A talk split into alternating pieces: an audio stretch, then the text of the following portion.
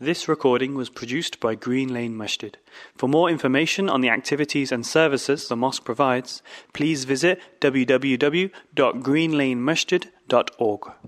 إن الحمد لله تعالى نحمده ونستعينه ونستغفره ونعوذ بالله من شرور أنفسنا ومن سيئات أعمالنا من يهده الله فلا مضل له ومن يضلل فلا هادي له وأشهد أن لا إله إلا الله وحده لا شريك له وأشهد أن محمدا عبده ورسوله صلى الله عليه وعلى آله وصحبه وسلم تسليما كثيرا. يا أيها الذين آمنوا اتقوا الله حق تقاته ولا تموتن إلا وأنتم مسلمون. يا أيها الناس اتقوا ربكم الذي خلقكم من نفس واحدة وخلق منها زوجها وبث منهما رجالا كثيرا ونساء واتقوا الله الذي تساءلون به والأرحام إن الله كان عليكم رقيبا. يا أيها الذين آمنوا اتقوا الله وقولوا قولا سديدا. يصلح لكم أعمالكم ويغفر لكم ذنوبكم ومن يطع الله ورسوله فقد فاز فوزا عظيما.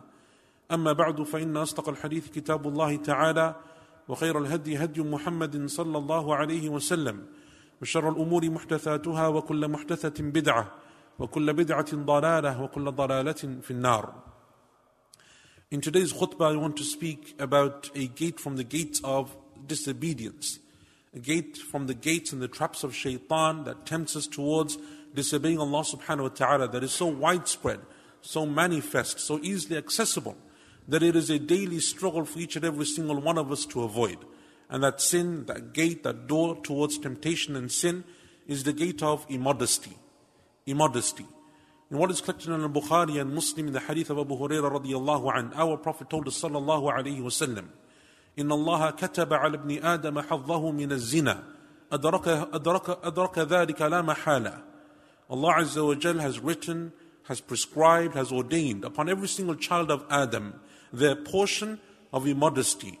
They will attain it and there is no doubt about it. Then he said, Sallallahu Alaihi Wasallam, فَزِينَ الْعَيْنَيْنِ النَّظَرِ The immodesty of the eyes is to look. وَزِينَ اللِّسَانِ النُّطْقِ And the immodesty of the tongue is to speak. والنفس تمنى وتشتهي and the soul desires and it wants والفرج يصدق ذلك أو يكذبه and the private parts either affirm it or they reject it. This hadith in Al-Bukhari and Muslim has a number of benefits and a number of points that I want to share with you in the short time that we have before us. The first of them is that there are certain sins that are easier to avoid than others. This hadith tells us that there are certain sins that are easier to avoid than others. For example, for us, living in our community, it is easier to avoid eating pork than it is immodesty. It doesn't take much time or effort from you to avoid eating pork because of the many other blessings that Allah has favored upon us. It doesn't take much time, doesn't take much effort. Don't have to expend much to stay away from that type of haram of eating pork. But on the other hand, something like immodesty is so widespread, so easily accessible, so prevalent you walk down the street, you see immodesty sometimes on an advertising board on the road. You open your phone and you see immodesty. What something you watch, something you read, something you listen to. Even sometimes when you don't want to listen to it and are trying to avoid it. You open up YouTube and you want to listen to a lecture, you're trying to listen to some Quran, and they're playing adverts that have immodesty before you get to that lecture you listen to that recitation of the Quran. It is more difficult to avoid. And that is what the Prophet told us, sallallahu alaihi wasallam certain things Allah Azza wa has made it difficult to do. And that is why its reward from the benefits of this hadith is that it's also great. The reward of preserving your chastity, your modesty, especially in a society when it becomes so easily attainable, so easily accessible. It is even glamorized and encouraged in some parts and in some places. When it's such a case and it's so easy, then to avoid it and to have patience upon that avoidance is something which brings a great deal of reward. And that is why when Allah subhanahu wa ta'ala, when He gives us the command in the Quran, He commands us as believing men and women to lower our gaze, to preserve our chastity and our modesty. وَقُلْ لِلْمُؤْمِنِينَ يَغُضُّوا مِنْ أَبْصَارِهِمْ وَيَحْفَظُوا فُرُوجَهُمْ And Allah says, وَقُلْ لِلْمُؤْمِنَاتِ يَغْضُضْنَ مِنْ أَبْصَارِهِنَّ وَيَحْفَظْنَ فُرُوجَهُنْ A direct command to men and women, believing men and women, that they should lower their gaze and preserve their chastity and their modesty. And Allah Azza wa tells us that if you do so, you have a great reward from Allah and His forgiveness and mercy. وَالْحَافِظِينَ فُرُوجَهُمْ وَالْحَافِظَاتِ Allah says, those who preserve their chastity and their modesty from the men and the women, Allah says, أَعَدَّ اللَّهُ لَهُمْ مَغْفِرَةً وَأَجْرًا عَظِيمًا Allah has prepared for them forgiveness and He has prepared for them a great reward. It is one of the cornerstones of success that you learn to control your desires, that you learn to preserve your modesty and your chastity, that you are mindful of what you're looking at and what you're seeing, what you're listening to, and the manner in which you speak, and that you are modest in the way that you behave and act in front of Allah Azza wa Jal. Because primarily, when you act and you behave, when you look, you see, you hear, you speak, it is Allah Azza wa Jal foremost that you act in front of. So if you have modesty and chastity before Allah subhanahu wa ta'ala, are mindful of Allah Azza wa Jal, Allah tells us it is one of the cornerstones of being a successful, a successful believer. Allah says in Surah Al-Mu'minun, in the surah that begins with قَدْ أَفْلَحَ الْمُؤْمِنُونَ Allah says they are the successful believers. And then Allah lists their traits and their attributes. And from them He says, وَالَّذِينَ هُمْ لِفُرُوجِهِمْ حَافِظُونَ Those who preserve their chastity and their modesty, إِلَّا عَلَى أَزْوَاجِهِمْ أَوْ مَا مَلَكَتْ أَيْمَانُهُمْ Except in ways that Allah Azza wa has made halal, has ordained and legislated for them. That is why our Prophet sallallahu alaihi wasallam as is mentioned in the hadith of Abdullah bin Mas'ud radiallahu an, collected in Sahih Muslim, one of the things that he would make dua for and he would make it regularly is that he would ask Allah Azza wa Jal to give him modesty. He would say, Allahumma inni as'aluka al-huda wal-tuqa wal-afafa wal-ghina. Oh Allah, I ask you for guidance and I ask you for piety and I ask you for chastity and I ask you for self-sufficiency. He would make dua for this because he understood the importance of this issue from the benefits that we also take from this hadith is that our understanding of modesty isn't just when it comes to intimacy or when it comes to those things of a sexual nature, but in modesty for us as Muslims is a much wider scope. There is a modesty of what you look at and what you see. There is immodesty of the tongue in the way that you speak. If you say things that are immodest, you joke about things that are immodest, you speak about things which Allah Azza wa finds unbecoming of a believer, that is part of immodesty. When you listen, your ears can have immodesty attached to them. Your hands, your feet, the whole body, there are things that you do which may be considered to be immodest. The understanding of us as Muslims of immodesty is far greater than just one act, than just one action. It is the way that we behave as Muslims because we know that Allah subhanahu wa ta'ala is watching us. The shyness that we have, the humbleness that we feel, the embarrassment that we should have when we stand before Allah Azza wa Jal, knowing that He hears all and sees all and knows all subhanahu wa ta'ala. And that is why the Prophet told us sallallahu alayhi wasallam in the hadith of Al-Bukhari of Sahel ibn Sa'ad radiyallahu an, من يضمن لي ما بين لحييه وما بين رجليه أضمن له الجنة. Whosoever guarantees for me that they will preserve what is between their cheeks, meaning their tongue, and what is between their legs, meaning their private parts, then I will guarantee for them Jannah. And in the hadith in Musnad, Imam Ahmad showing to you the wider, more general concept of modesty in our religion and chastity. In the hadith of Ubadat ibn Samit radiallahu anhu in the Musnad of Imam Ahmad, the Prophet said, sallallahu alayhi wasallam, guarantee for me six things and I will guarantee for you Jannah. When you speak that you are truthful. And when you make a promise, you fulfill it.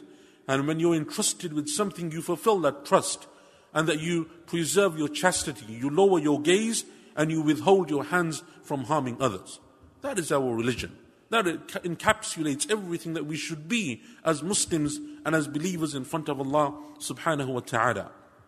When we understand this concept then of chastity and modesty, we see then how difficult it is in the society that we live in we see how difficult it is to prevent from ourselves succumbing to this temptation and this door of sin. But Allah Azza wa Jalla in this hadith, we see also a solution that Allah subhanahu wa ta'ala has given to us from the Quran and the Sunnah. Ask Allah Azza wa Jalla that He helps us to be from amongst those who preserve their chastity and their modesty. That Allah subhanahu wa ta'ala makes us people who are chaste. And that Allah Azza wa Jalla makes us people who show that shyness in front of Allah subhanahu wa ta'ala that helps us to preserve ourselves بارك الله لي ولكم في القرآن والسنة ونفعني وإياكم بما فيهما من الآيات والحكمة. أقول قولي هذا واستغفر الله لي ولكم ولجميع المسلمين من كل ذنب فاستغفروا إنه هو الغفور الرحيم.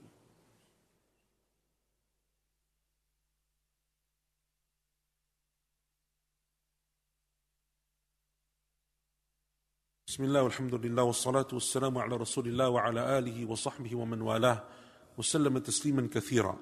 أما بعد.